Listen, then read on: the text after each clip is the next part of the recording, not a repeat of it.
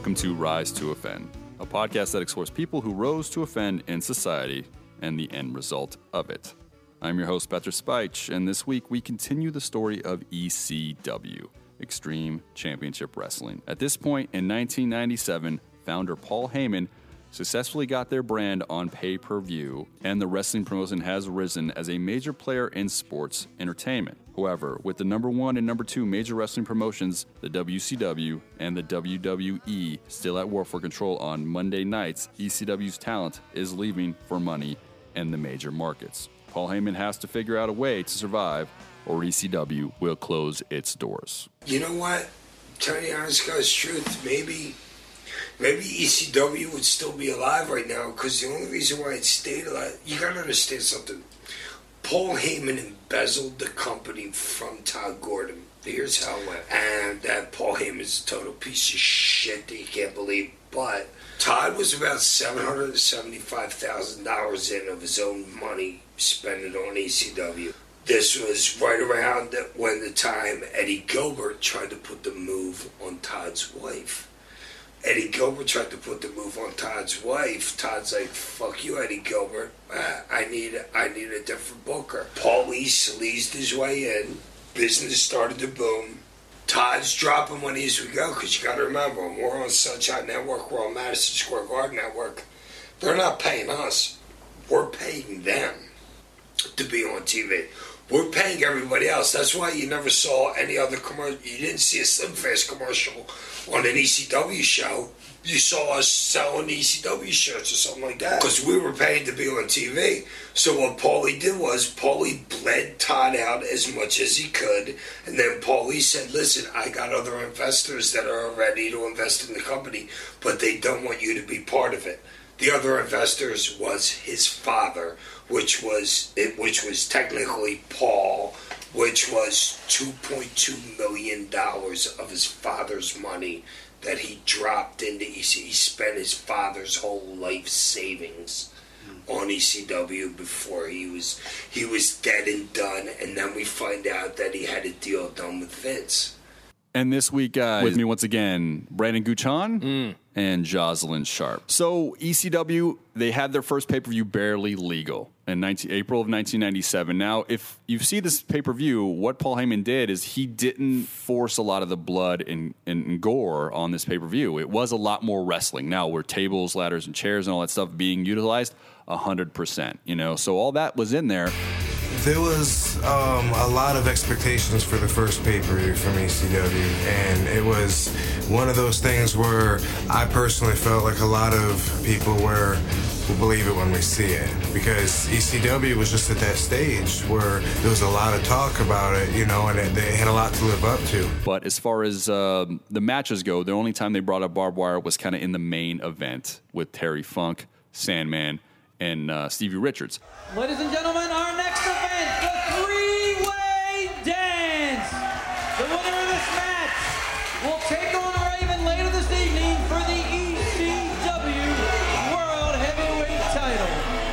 title. The pay-per-view is a success. If the show would have ran three seconds longer, we would have lost the feed. We had a, the building couldn't handle all the power that we were pumping out. But when we made it there, it, it, was like we won the World Series. Fans were just going nuts. Like the home team just finally did it. Everybody back there was so emotional. I, I cried and just kept crying. We all cried because we'd worked so hard to get there.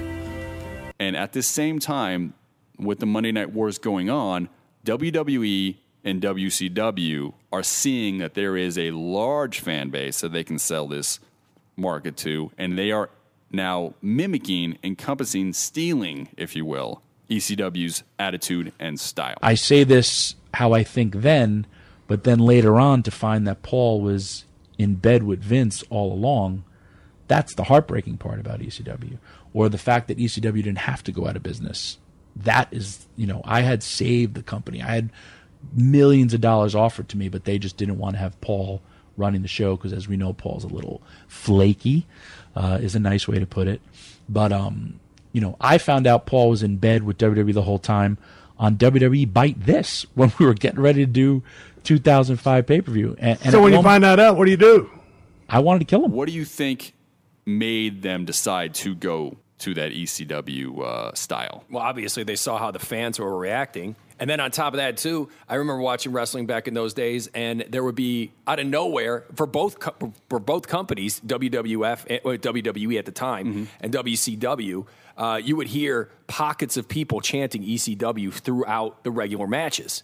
So they already knew that th- that this idea, this extreme championship wrestling, was obviously a huge marketing tool. We pushed the envelope, and that forced the other two companies to push the envelope. Without ECW going to the extreme, you never would have seen Steve Austin come in drinking beers and flipping the fingers to the audience. You never would have seen Mick Foley coming in as Mankind and doing the 20 foot Hell in a Cell match. That was a result of ECW. Shawn Michaels is involved with a, a, a ladder match, you know what I mean, which is one of the greatest matches in WWE history. Undertaker is, you know, choke slamming people through the ring. I mean, it's like now all of a sudden they're they're kicking it up a notch. They're they're they're they're basically doing the same wrestling moves, but now they're just adding a table in there. And oh my God, look at him! He looks like he's dead. And they, you know, and they talk it up. With ECW though, with WWE, they just knew they, they're like, look, we got to feed these people's bloodlust. They already got an idea of what it's like when you crank it to eleven. And yeah, that's what that's what we're leaning towards now.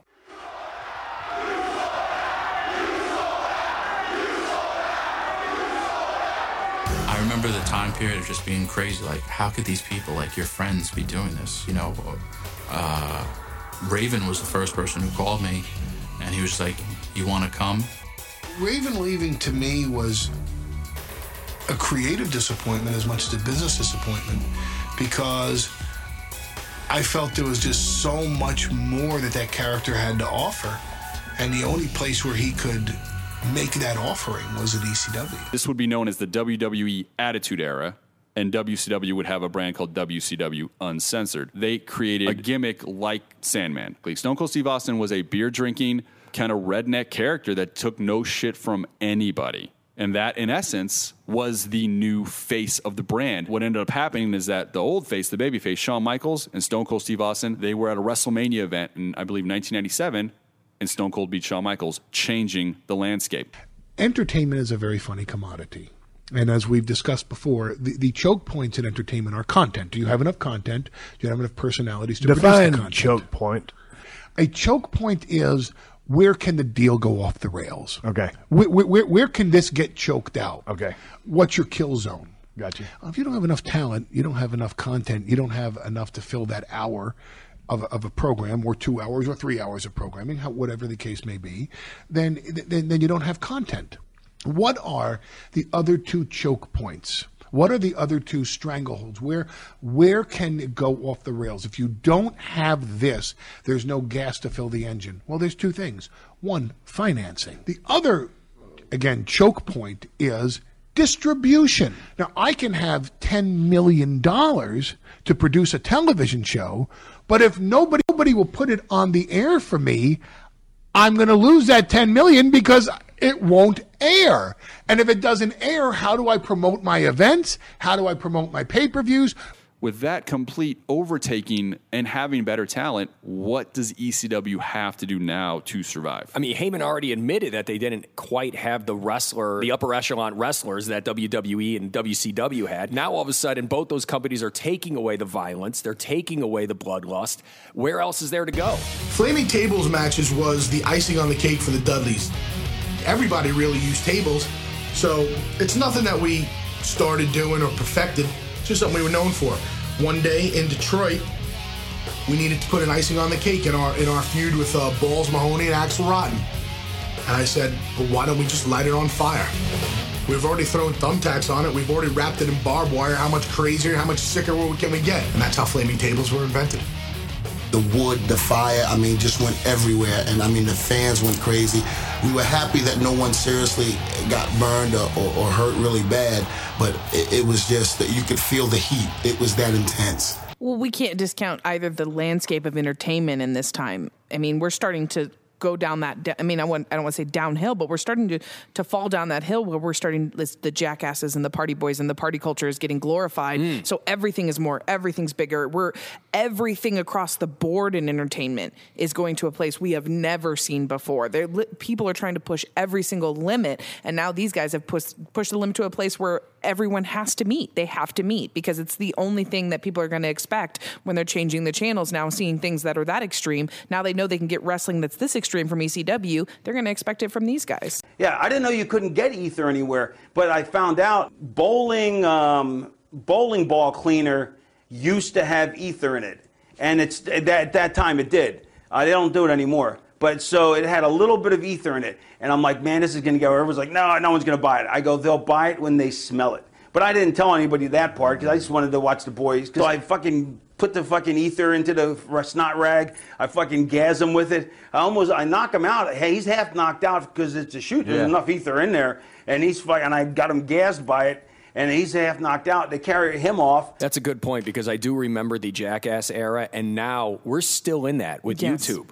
You know, like you still have kids out there intentionally hurting themselves because of this, and then and then ECW obviously they inspired a whole bunch of other people to do backyard wrestling, and you know, but now their all their heat's been taken. And there's nowhere else to go. Even in the landscape of like uh, advertising, Pepsi Max, everything was now being advertised as Extreme. extreme Yeah. and extreme. And this was something that was a generation was like, wow, this is extreme. This is intense. This is also the rise, if, if you guys don't remember, of energy drinks, things like that. It's like, whoa, Monster will boom, Rockstar. You know, all these things were happening to be like a more intense life. Life. And that's what they were selling is that like, dude, live every moment and then people would would be very extreme but that was being sold marketed with all that ECW started something and now they're kind of in limbo We did take some of the ECW uh, aspects of what they were doing and sort of reshaped it in our own form.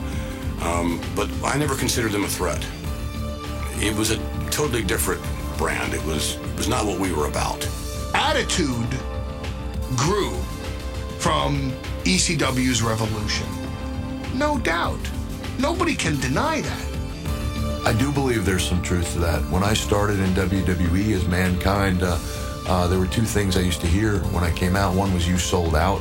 Uh, that was coming from ECW fans, and ECW chants whenever anything wild was taking place. It was always seen as being a tribute or a ripoff of ECW. And as our style in WWE got more physical, those chants stopped and that physical style became synonymous with WWE, not ECW. But I think had it not been for ECW, you wouldn't have had a WWE attitude. major talent they have at this point that WCW and WWE can't compete with is a wrestler by the name of Rob Van Dam. I always, so when I look back a couple of years, I'm like, you know, I look back to certain times of my age, and I'm like, dude, why does anyone hang around with me then? I was a dick.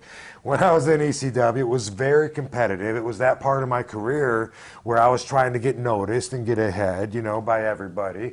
And uh, I didn't particularly, you know, like these guys or these guys or whatever. And I felt like if the fans like them, then these fans are crazy. You know, the fans are like me. They're the smart ones, you know. And that is kind of how I felt. Rob Van Dam is a very special wrestler, like a Stone Cold Steve Austin. Rob Van Dam was someone they could market, sell, and his matches are something people would want to see. The importance of him still staying with this company, what would you say? He was their marquee guy because when you watch Sabu, he was doing insane things, but it wasn't straight up athletic. I mean, Let's say I meet somebody and they have no idea what I do, and they're like, "You, you guy your size, you can do a flip." I don't see that happening. If I wanted to show somebody an exhibition of my skills, I would pop in probably an RVD Jerry Lynn match because the matches were so tight.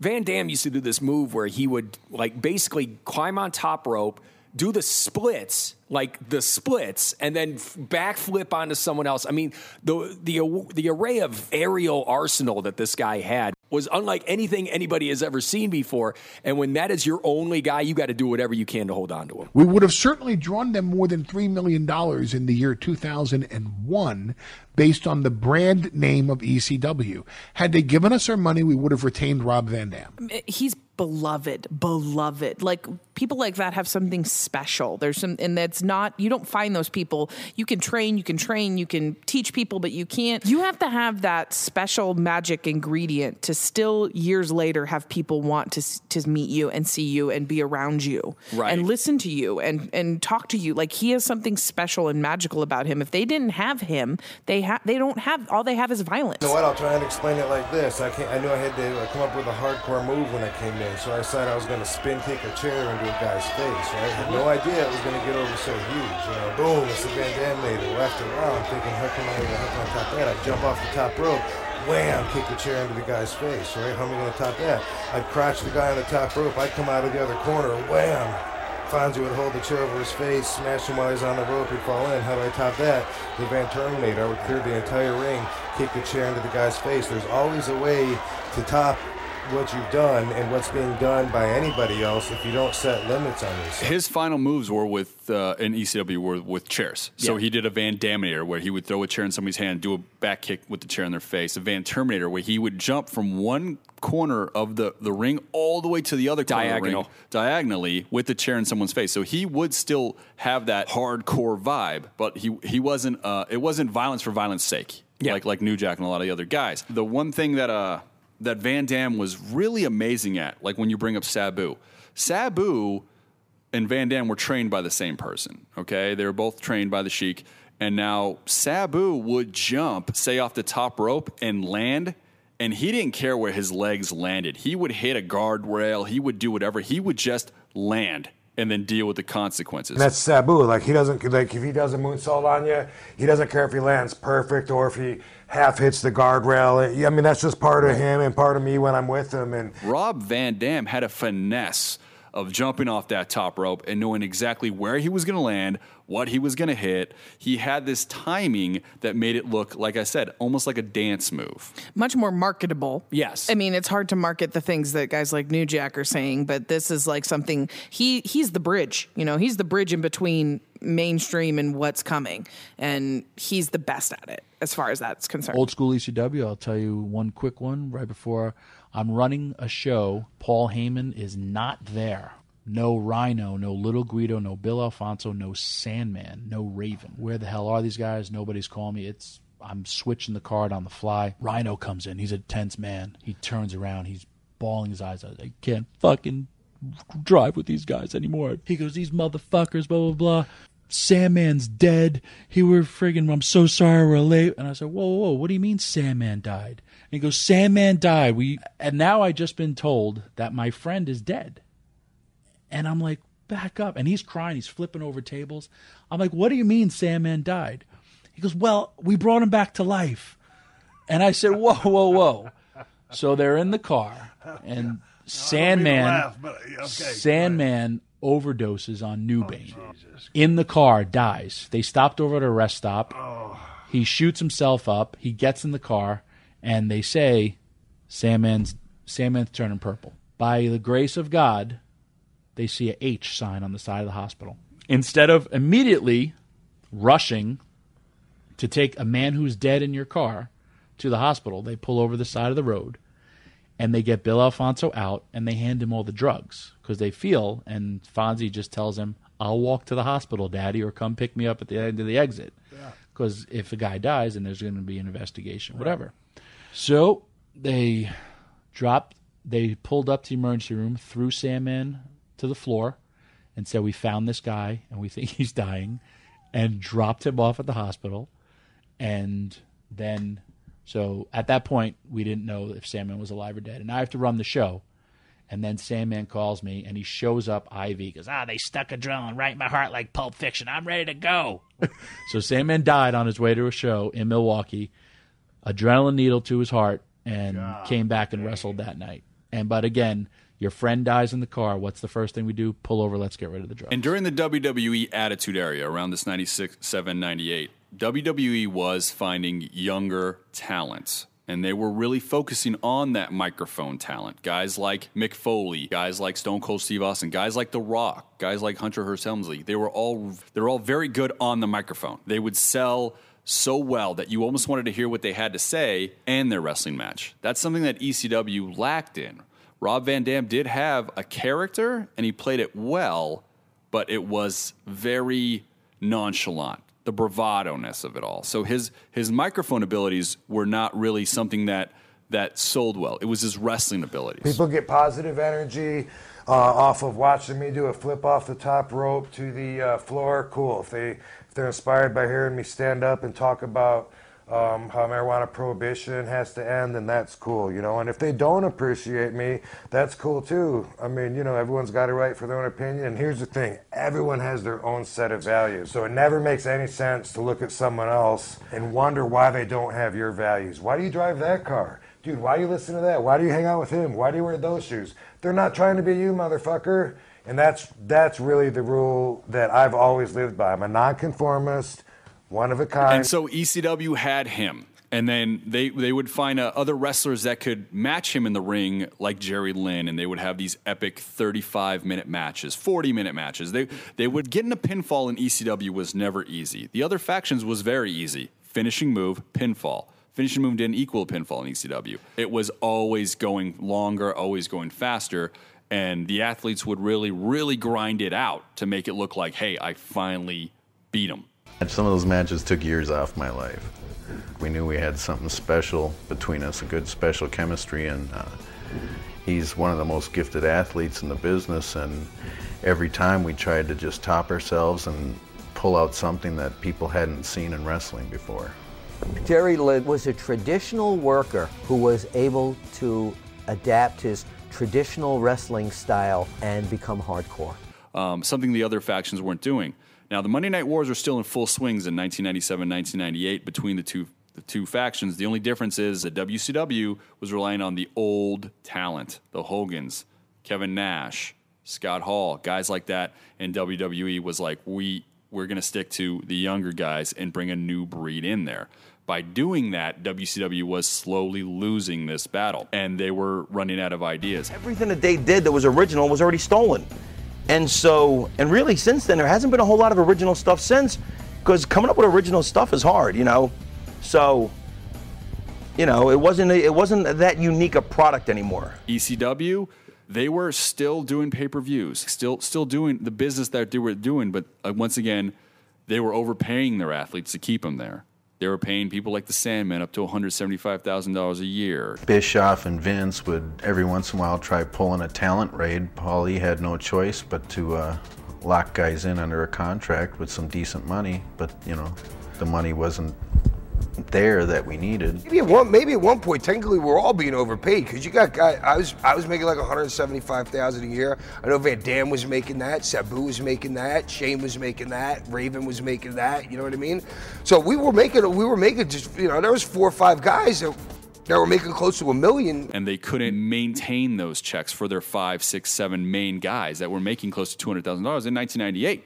This was a big struggle for them. So the only way ECW was going to survive and Paul Heyman was going to stop bouncing checks was that they had to get on a network TV slot. They had to get a network behind them. It was the next holy grail after pay per view. It was the next logical step. It was it was a necessary step. They- they- they- we would not have survived without it.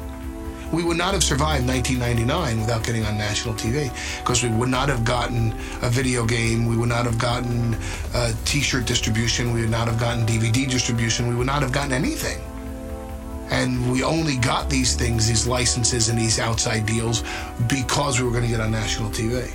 This is ECW on TNN. With something like this, guys, what compromises do you think you would have to make to get on a network channel in 1999 and 19 in 2000? a massive amount. Uh, you would have to compromise the integrity of the entire thing that made ECW what ECW was. Everything was limited to the point that it could be limited.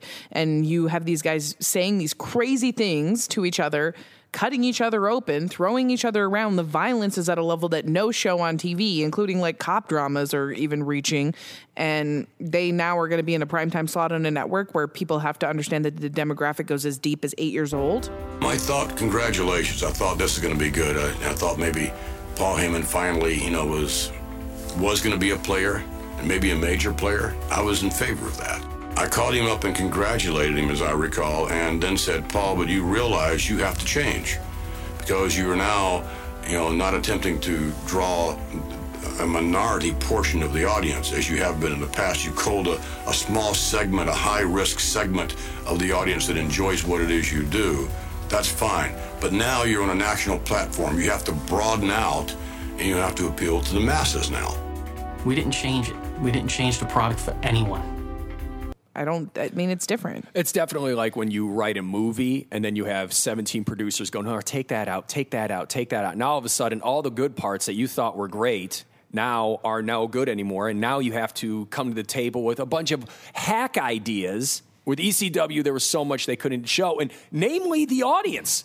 The audience was the ones that were chanting, holy shit, holy shit. And then they would, you know, F you or whatever. I mean, they would, I remember when WWE started doing that, it was like, oh my God, uh, oh, you know, and they would, they would, they would, you'd see an eight year old saying shit along with his uh, toothless dad cheering him on. It was, it was uh, that's something that ECW brought to the table. But how do you get that? How do you control your rabid fans? Initially, we thought TNN was gonna like be like our savior. Like at least I did because I was like, okay, it's it's national television. You know, I think the, the TNN deal, um, you know, probably wasn't as good as it could have been. They, they probably, um, you know, didn't didn't make as good a deal as they could have. But again, they were desperate to get to get a TV spot, and they took what they could get. I thought it was this was going to be it. It was going to be great.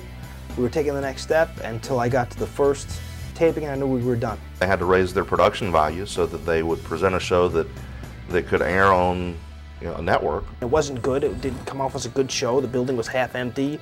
The building was too light. It did, you know, we didn't have enough black curtain. It wasn't didn't look good. Compared to the Monday Night Wars, it looked horrible. It didn't look good. That grittiness did not translate well to a national audience. So instead, he put together like the best of ECW, which the network crapped on. I saw the facts that came in from them. Another thing that ECW, um, anybody that's seen any of the pay per views or the events, they're not put together well. They're not professional. They're very. They have a two camera setup. They're they gritty. Use, they use. They're very gritty. They use the same setup all the way through the years. They never put money into things like pyro or or stage presence. You know, things like that. It would look like a shack. And so it was an untouchable almost brand. It was hard for them to even get on pay per view, as we mentioned last episode. And now they need to get on network TV. Um, and there has to be a lot of compromise in order to do that. One thing Paul Heyman was not into was compromising because he thinks he owes it to these fans that made ECW, that rode in to get him to the pay per view, that that pretty much kept it going. He, he felt a, a true loyalty to them in every every sense, and by doing that, he was very scared of change. I feel that Paulie tried to do everything by himself, and when it grows from the mom and pop to the subway, you can't let it run like a mom and pop's deli anymore. You got to step up and uh, give other people some jobs and other things to do and take some of the pressure off of you. That man was doing everything. He was writing, he was editing in the studio, he was sleeping two hours a night, and sooner or later it catches up to you. And and you know at the time then the right people didn't know what to do because he never really gave anybody else too many different jobs. We, I know we would always get on Paulie for that. You need help. You need to start trusting somebody. You need to do something because it's it, it's too big for one man to hold. Paulie was just uh, Paulie was Paulie. He was like a rebel without a cause, you know, in my opinion. National TV was the next step for us. It was the next necessary step in in terms of survival. It was very frustrating working with a guy who lived so close to the edge that you constantly had to pull him back in so he wouldn't commit suicide on a, you know on a business level. I understand that because bucking the establishment is what made ECW what it was.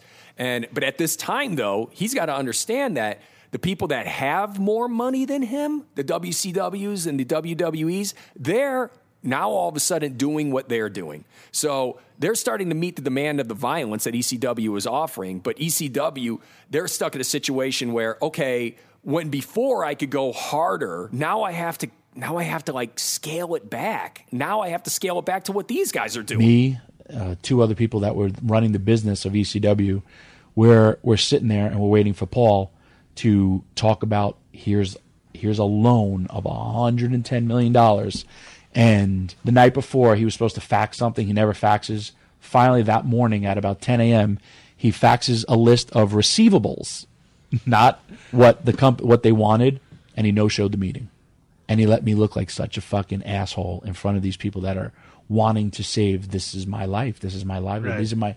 You understand. These are my friends' livelihoods. My hardest part about the wrestling business is, I guess, from the the premise it's based upon deception when it doesn't have to be that way.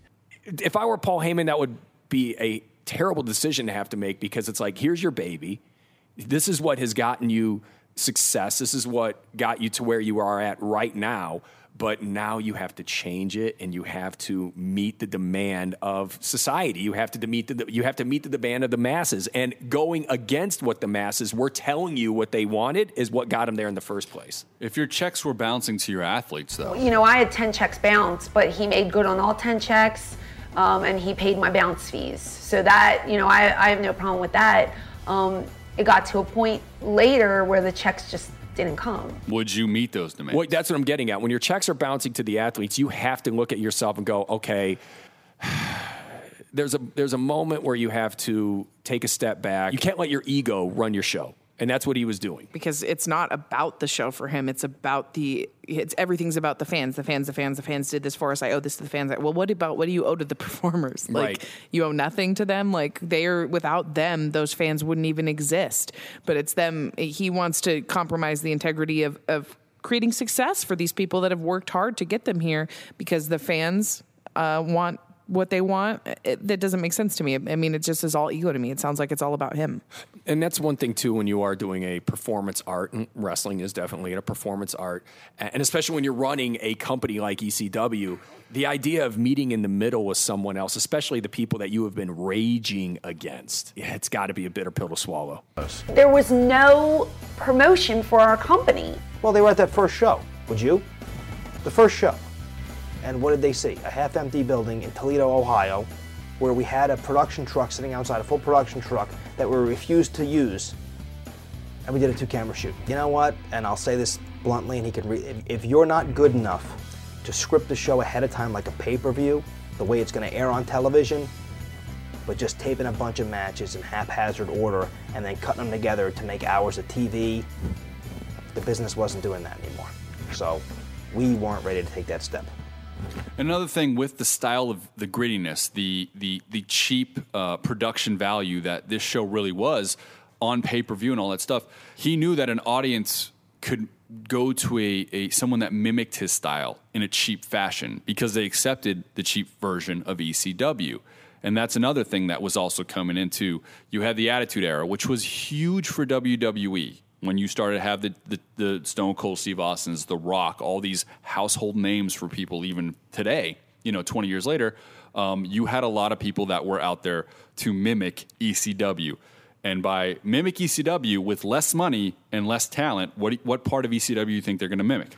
The violence. Yeah, I mean, but what else is there to mimic? You can't Right. mimic anything else. You, you, they're already doing most of the other things. I mean, I wouldn't say better. I would just say they have, like you said, finesse is the best word. Mm-hmm. They finesse things a lot better, so they're going to go straight for the violence. And but they also can't meet that violence, so they're comprom- They're trying to do diet violence, which doesn't work. Right. And on top of that, too, there's other companies coming up beneath them that are nipping at ECW's heels. So it's like you have these lower level wrestling companies that are nipping at ECW's heels that are basically following their blueprint, not getting amazing wrestlers, not getting these upper echelon wrestlers that ECW has been trying to get for so long.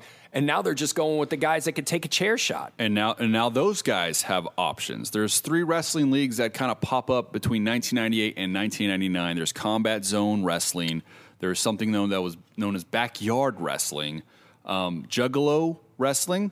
So they started their company in 1999, and then the most similar was something called XPW. I'm gonna start doing something that ain't gonna even remember to finish. We gon' I'm just gonna do something.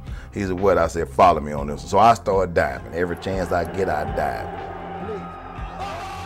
Then it became, "Are you gonna die? We need you to die."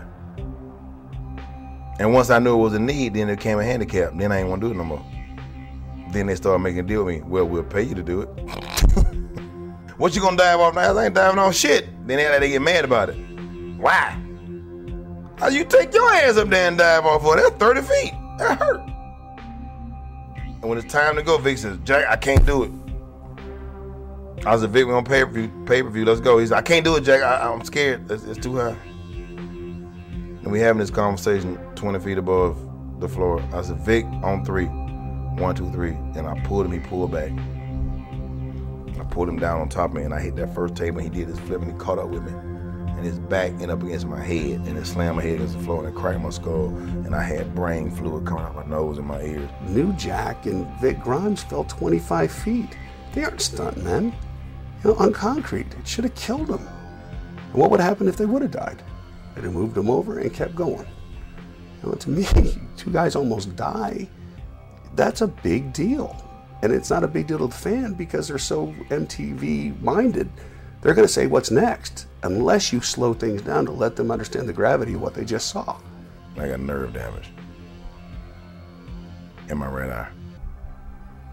And I can't see out of my red eye right now.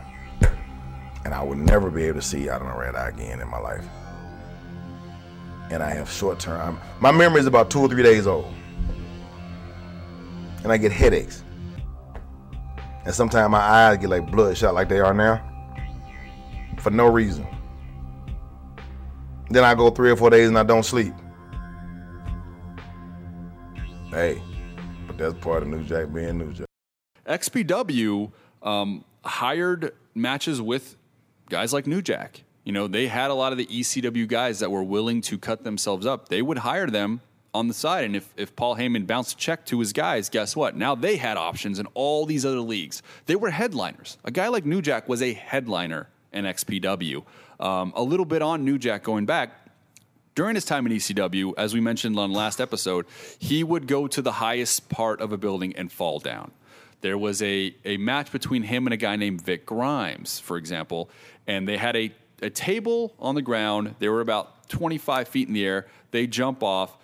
Uh, Vic pulls New Jack, so New Jack flips over him, and then they miss the table. New Jack head hits the concrete, and Grimes, who's about 300 pounds, lands on top of New Jack's head. New Jack has brain damage. Uh, he had brain fluids coming through his nose at the time, lost most of his sight in his right eye. So this happened at an ECW event. That's why I tell some people, bro, I said, when I lay down and die, I'll probably be fucking happy. Because I ain't got to suffer through this bullshit no more. And I ain't never asked no pity party for nobody. I ain't asked no sympathy from nobody. But I done told my body up so goddamn bad for these fucking fans. It's like, when I ain't got to feel this shit no more, I'll be glad. And that night, it changed me. It took a lot out of me. And I don't play games with myself. I ain't been the same since that night. Vic didn't hurt me, I hurt me. But I allowed that cocksucker to be a part of it. And when I was able to see when I came back, the first thing I did was walk in Buffalo, New York, and smack Vic right in his fucking eye, and I was ready to fight him. I couldn't even hardly see him. Because he was telling people at one point, yeah, you saw me hurting New Jack. No, you didn't hurt me, Vic. I hurt me. New Jack is now just more violent because he doesn't even have all his motor skills. So he goes to an XPW event now, which is, like I said, direct competition for ECW. And they do the grudge match between New Jack and Vic Grimes there. So what they end up doing is they're 40 feet in the air. They have about 12 tables set up in the ring. New Jack brings a stun gun, stuns Vic Grimes, and then throws him off 40 feet uh, into this ring. Then with the XPW, I threw his ass over 40 foot scaffold. I had a stun gun with 350 volts in it. And we 40 feet up in the air, and I took it and I shocked him in his fucking neck about four or five times, eight. And then I threw him, and he said, Drake, I can't feel my legs. I said, Don't worry about your legs, Vic, I got you. But he had stacked 12 tables up in the ring. He touched one. Shotgun. Tingle the stun gun. That is not right. Do you should not be using that weapon. Oh no! No! No! Please no!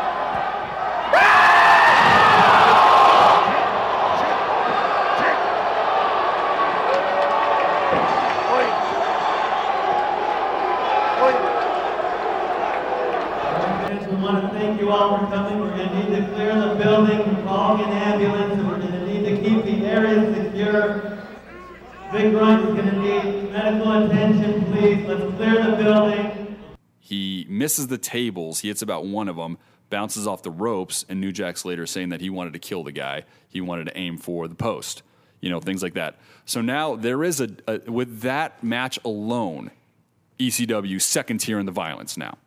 I threw Vic over them table. I was trying to throw him. I wanted him to land on a post the turnbuckle post. I was hoping that he landed head first on top of that pole. But they had moved the they, they had moved the scaffold back about another five feet before when they were building the, the scaffold over the ring. And I threw him as hard as I could, and he hit the rope and bounced back in the ring. I wanted that to hit the floor. I wanted him to die. I ain't got no love for Vic, none, because he's a fucking idiot. just because of all these mimic mimic things. So now, not only are they losing their violence crowd as the origi- originator of that, now they have other companies that are going even farther with their guys on the violence side, and they're losing the wrestling crowd. But even the people that are lower than ECW that are going for the going for the violence, it's almost like ECW showed them here's here's the ceiling. Yeah. You can only get this high if you are not going to use like real wrestlers. You can only get this high. Yeah. And ECW is stuck in the situation where it's like they're hitting their head on the ceiling because they want to break through, but they also have to, you know, meet them halfway. They also have to do the right kind of violence. They also have to do the right kind of speaking on the on the microphone. They also have to have the talented wrestlers, but they can't go they can't go that New Jack route anymore. They just can't. No, because they can't get. If, if, if that match happened on ECW, Network TV would have ran away from them. So at this point, there's an ECW video game on PlayStation. You know, the ECW pay per views are all doing well, but once again, he, he he's over promising the wrestlers to stay because of the Monday Night Wars.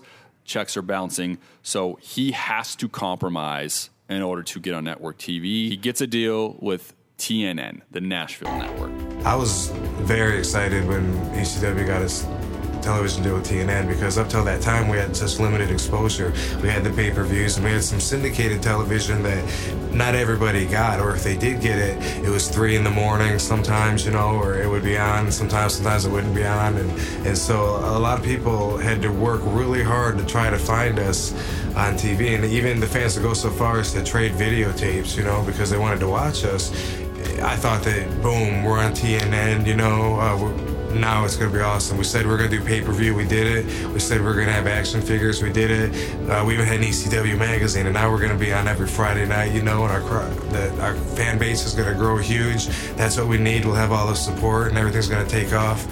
At this point, he's unwilling to compromise with them.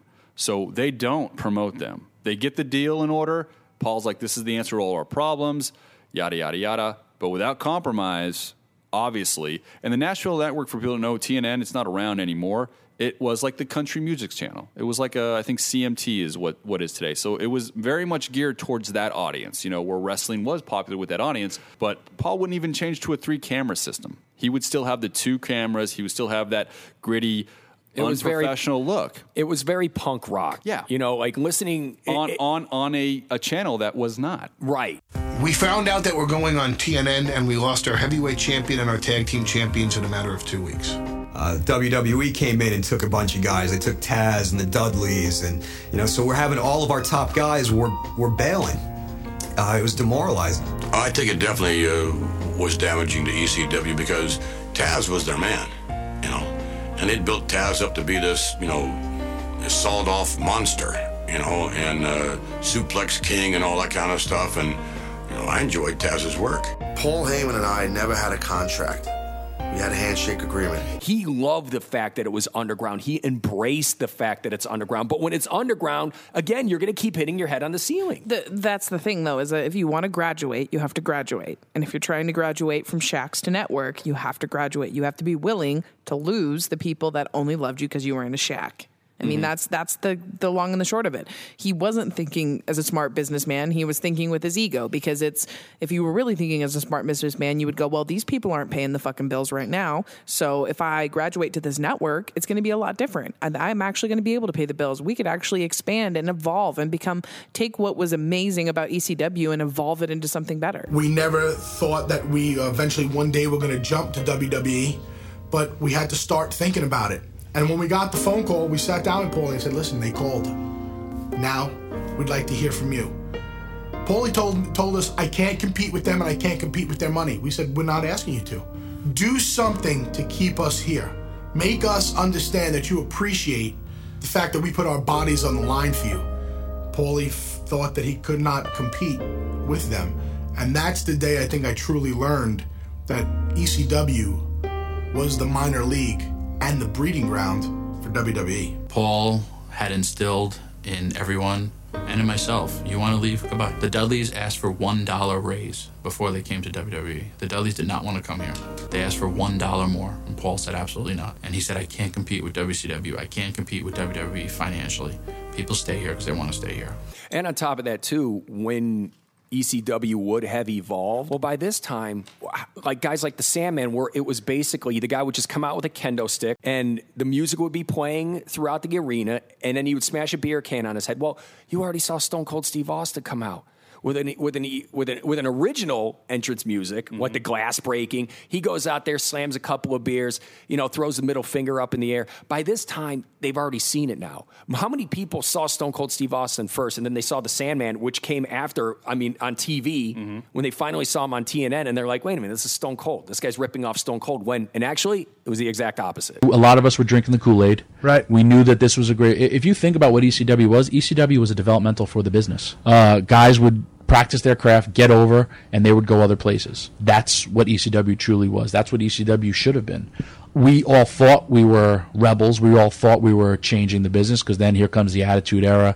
You know, a lot of times when guys you know, here, you know, Sandman drinks beer. Oh, look, Steve Austin's, oh, they're stealing our shit. We did have that mentality. When you are ECW and you are trying to come come from the shack to the major networks, you're going to lose not just fans, you're going to lose a lot of the wrestlers because a lot of those wrestlers, let's face it, they didn't deserve to be on there. They were just taking headshots. They weren't athletes. They weren't doing the, the necessary stuff that pro wrestlers do. WCW, WWE are, are competing. Uh, they had their own niche. Paul went with right. violence right. to get people to to you know watch us, and, and, we became the like the South Park, the tape traders. Hey, wrestling is fake, but these guys in Philadelphia are real. Yes, when you know you saw that that the Taipei death matches or all the tables or this scarred up freak named Sabu, but we were different. What a lot of people don't realize was most of us could actually wrestle, except for the Sandman. He was the shits. He'll be the first to ever tell you, yeah. but he was tough. Right and he was like the bruiser or the crusher. People believed right. in him. And, and that transition of trying to keep the punk rock fans and branch into a, a new audience, Paul Heyman didn't know how to guide that. TNN, because Paul Heyman took their notes and pretty much wiped his ass with it and said, I'm not doing any of this stuff. I'm just going to keep it on the two camera. I'm going to keep gritty and grimy. TNN didn't put commercials out there. They didn't invest money into this program. We were paying them. You know what I mean? That's where all the, all the company's money was going. They weren't paying us to be on that, that program. The Dudleys were the tag champs. Taz was the world champion. They were gone within the first month of the company, being on national TV. It was bigger exposure, but at that point, I knew the ship was sinking anyway. You know, it was, it was, it was a matter of time.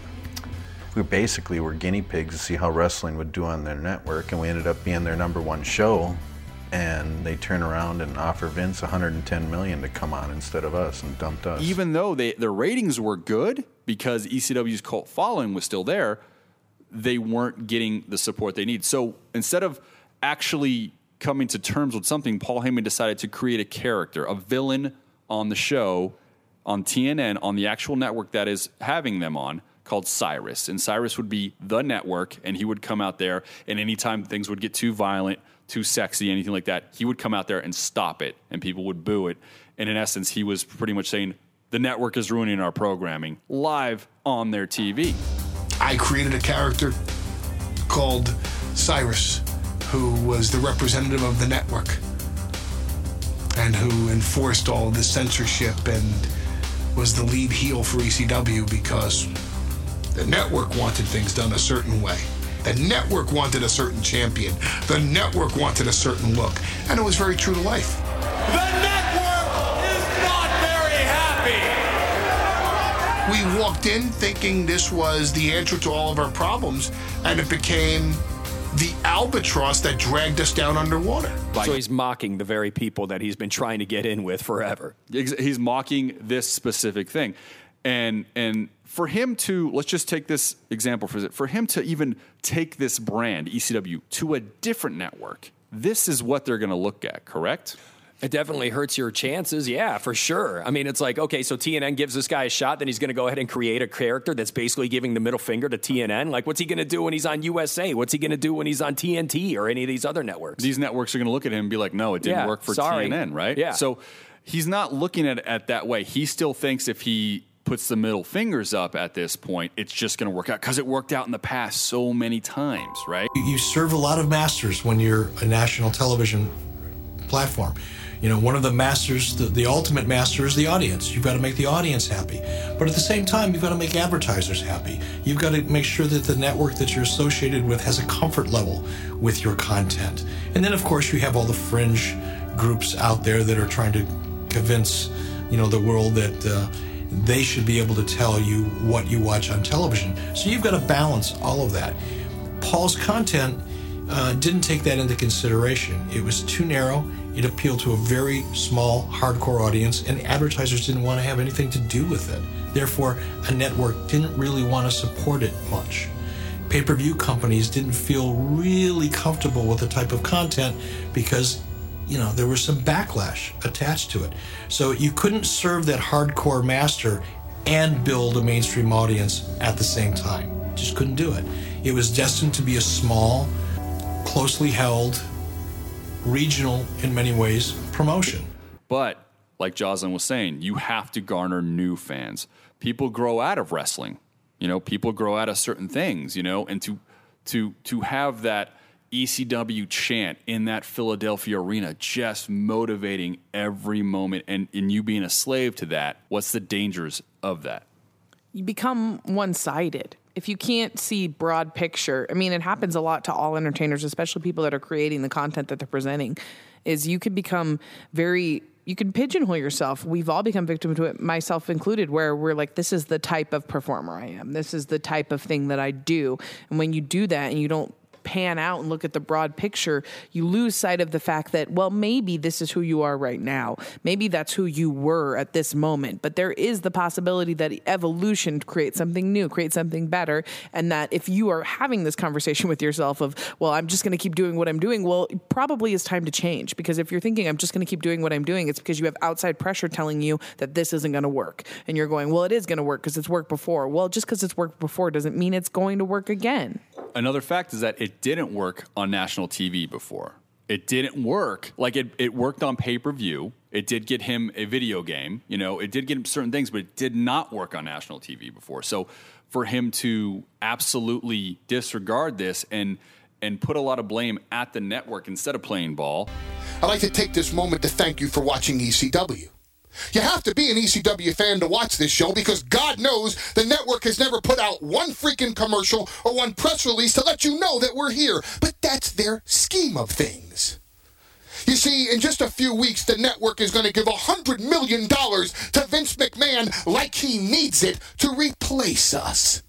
In case they haven't thrown us off before then.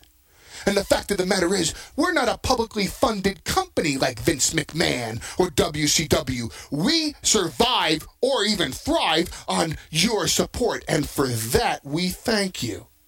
Now, in an industry where everybody wants to be real and everybody wants to do a shoot, this, my friends, is a shoot. We hate this stinking network. We hate their guts for abandoning us. We hate their guts for not supporting us. We hate their guts for not advertising us. And we hate their guts for not having the balls to throw us off the air. And just in case you're watching this, hey, network, I dare you to throw me off the air. Because I'm going to break every rule that you put in front of me until you throw me the hell off the air. Now, this, my friends, is a shoot you better take that $100 million that you're going to give Vince McMahon and you better spend it on attorneys. Because I promise you, network, the war has just begun. That is gonna is gonna crush his company. So TNN is not working out. Ratings wise, they're doing okay, especially with no backing from this network. This network obviously is looking past them because they don't like the cheap wrestling on their on their program. They don't like it because they feel like they are a legitimate network, and they are. And the, what about the blood? How how bloody is it getting at this point? It, everything's been toned down because of the Cyrus character.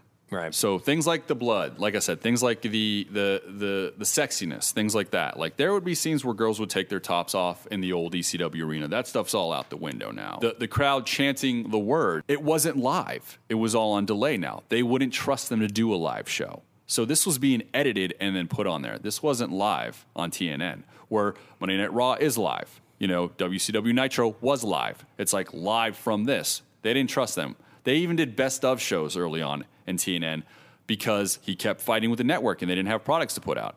So eventually, Paul Heyman actually on air on TNN blasts the station because he heard that they were talking to WWE to bring them on TNN because what the product TNN wanted was professional, was this. They wanted to sell something like that, and ECW was refusing to do that. And with Paul Heyman knowing this, knowing he couldn't pay his wrestlers, knowing he was bouncing checks for years, even though they were selling out everywhere they went, merchandise out the door, he still decided to cut a promo attacking TNN, speaking directly to his Um, fans. You know, by the time we got past 1999, the crew was so depleted, I had to rely on profanity and violence because that's the crew I had left. Because anybody else that had something to offer the more mainstream WWE or WCW was going to go for the millions of dollars, and I don't blame them for it. Had we gotten enough distribution, we would have stayed in business and redefined the company. The fact that we couldn't get distribution makes me the schmuck, the bad businessman that everybody points to to this day, even though if you consider this, even though we were owed $2.8 million, the total debt of the company was $7 million, four of which was my family's investment in the business. And then again, if we had gotten that 2.8, that could have carried us for years. Still, the company went down $7 million in the hole, and that was the end. We were bankrupt. Was he trying to sabotage this on purpose because of the debt for this company? That's a good question because we've already talked about Paul Heyman already being on the WWE payroll. So who knows what was going on behind the scenes? Mm-hmm. Who knows if Vince McMahon and him were talking and then they actually had a plan in place where, look, you're going to intentionally bankrupt the company, I'm going to absorb it, and then WWE will now start putting on ECW matches. Not, I would 100% bet on that because then Heyman goes, Well, I get to cash out a check for me. I get a good payday at the end of that. And it's easy for me to say this too, you know, because I I'm, was it Paul Heyman in the trenches with my talent at the same time thinking, you know, hey, look, this got us this far with us against the world, and why should I change now? And I can understand why Paul didn't change. It's just that once you have a, a national platform, you know, then you have to appeal to a national audience. You no longer can appeal to just one small segment of it. I think that was the downfall, you know, uh, of ECW, but that's my own personal view as a businessman. We still went to the shows and everyone still worked their tails off. And he would tell you, if you don't want to work tonight, I can't pay you. If you want to work, go ahead. Maybe I could pay you from what we made tonight. And a lot of people were owed a lot of money. And Paul would say, you're to get it, you're to get it, because we were, we were so close. It, it was, it was heartbreaking that how close we were. There is something about this guy where I do think he he wants to take care of these wrestlers that have bled for him. There's something it's like I know it sounds crazy, but it's like I know he doesn't like the idea of his name being thrown around and he can't pay his guys. I know that has to drive him crazy. Over the years, has your personal opinion of Paul Heyman changed? No, he's a lying son of a bitch. You can't trust a word that he says. I disagree because if it did drive him crazy, he would have done things differently. He had a he had multiple chances to turn it around and make it so it was lucrative for everyone involved, and he only ever did actions that would make it lucrative for him. You're right, and I'll give you credit on that. The one thing about the rise and fall of ECW that I've noticed is, is it all de- it all depends on Paul Heyman's ego and his inability to compromise, and that's been shown time and time again. The downfall of ECW was probably two things. The violence did have a lot to do with it.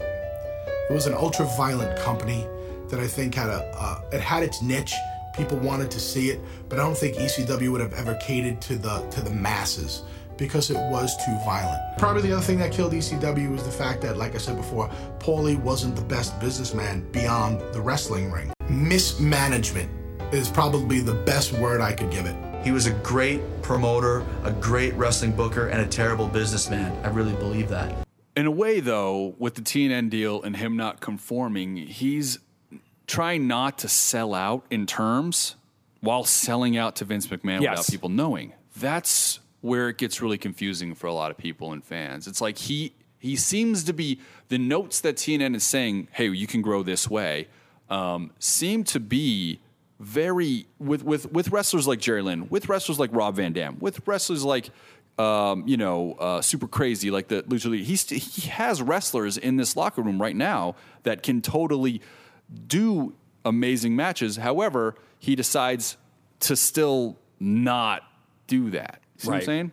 this further bolsters my point that this is all ego and selfishness Mhm. because he is willing to sell out for himself, but he's not willing to sell out for the betterment of his team. ECW died because we couldn't get on another network in time. It's that simple. We had no network and no money. We're out of business.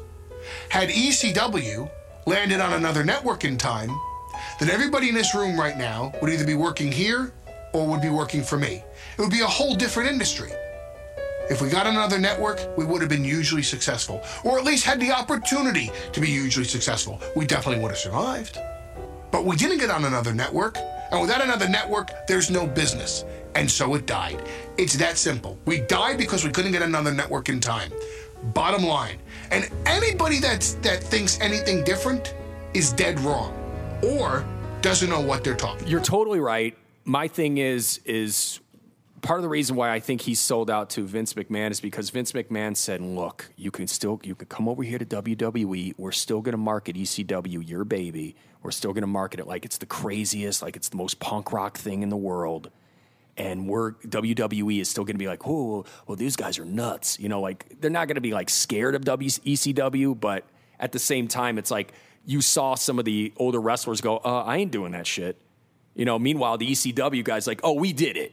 And we're doper than you. We're crazier than you. We're more extreme than you. So they still have that moniker. They still, he's still, he's selling out, but he still gets to stay extreme. I don't know if it was the following Monday, but it, it was it was relatively close. Nine o'clock, my phone rang and it was Tommy, and he said, "I just want to let you know, Paulie's going to be on Raw tonight." And my heart dropped, and I was just like, "What?" Because you know we were still being told we were having a pay per view in March, and he had you know signed his deal with Vince, and we were never told. And so at this point, guys, the TNN uh, TV deal was in 2000. It lasts only one year. The whole everybody at ECW keeps doing the live shows, keeps doing the house shows, sells them out every time. You know, merch sells out, all this stuff. But at the end of the thing, Heyman's like, "Look, I can't pay. Checks are bouncing still." So everybody sees that this is a sinking ship at this point. Vince McMahon, as you were saying, behind the scenes, he has Paul Heyman on the payroll. WCW now is failing miserably because the Era has catapulted the WWE with new talent, new athletes. So at this point, Vince McMahon in 2001 officially wins the Monday Night Wars by buying out WCW, and ECW goes bankrupt also in 2001. So there was this big bubble of all this money getting thrown at athletes to try to save company to company. WWE wins by monopolizing and taking out WCW, buying them out, and then ECW going bankrupt. The, the wrestling business in, i- i- at that at that stage became almost like the the dot com industry, and that it was an inflated bubble that had a burst, and the pay scale just went off the chart. and he still has Paul Heyman on his payroll. So in 2001, ECW officially closes its doors. So we had to work out a, a deal as if I was coming in as an outsider. I got to have. I told him I had to have cash up front, which I didn't get, even though he agreed to. But it was like a separate. It was like a separate cash, cash. I know you meant cash, cash. But anyway, it ended up being um, something where I got paid, um, you know, much more than I was getting paid Mhm. before, just to come in for that last pay per view. And then that was I was done. I think that you go you go backwards through history and you can find these things. You can find this pop of greatness that happens in, in evolution of all things, entertainment wise and, and, and other things throughout the world. And right before that pop of greatness, that thing that popped, there's always something else, something that tried it first, somebody that tried it first and didn't quite get it right. And ECW was the, I think, in my my opinion, the the catalyst, the amoeba and the primordial soup that created this new life of wrestling, which was to push the limit to this point, to see those things. This was all coming from that ECW lifestyle. we always bring up on this show how that the innovators never get the credit. You know, and ECW was definitely the innovators. When you're but first, you don't get the credit. Exactly. When you're the first, you, you, you know, when you- when you're first, and then the people with the money, like the WWEs and the WCWs, when the people with the money see the see the innovators, are like, oh, we could do that. We could do that. And on top of that, we could repackage it in a much more acceptable way. And that's what they did. I had an opportunity to go into the WWE at this time. They sent me a contract and sent me a very good contract.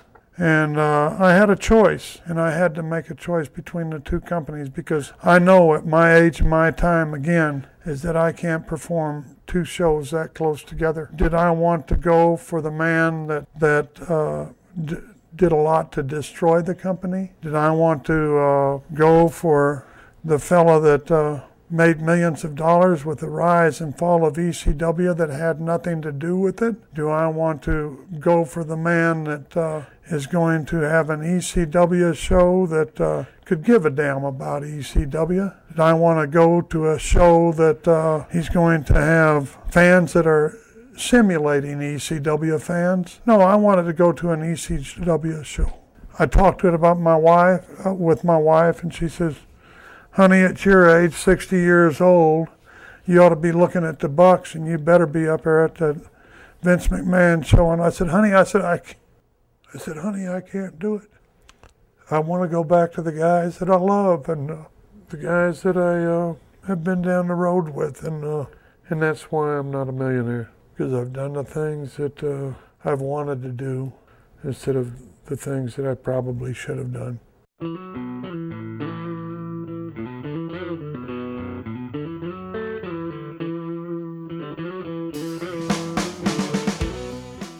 I want to thank and welcome my permanent co-hosts, Brandon Guchan and Jocelyn Sharp, for joining me this week. Follow Brandon Guchan at Instagram and Twitter at Your Buddy Gooch, and Jocelyn Sharp, Facebook, Instagram, Twitter at Jocelyn Sharp. And make sure you subscribe and listen to us every Monday on the Metal Sucks podcast on metalsucks.net. Support ECW by going through their archives at WWE.com. Find out for yourself what the promotion was about, and keep in mind, it is not for the squeamish. Please subscribe, rate, and review this show on iTunes. All the five star reviews truly mean the world to us. Send emails and any figure you would like us to cover on this program, rise to offend at gmail.com. And make sure to follow us at Rise to Offend on Facebook and Twitter. On Instagram, Rise to Offend Official. And I want to thank once again all you repeat offenders for all the kind words, all the emails. Thank you guys so much. I cannot tell you how much we truly appreciate it over here. And until next week, Repeat Offenders RTO Podcast signing off.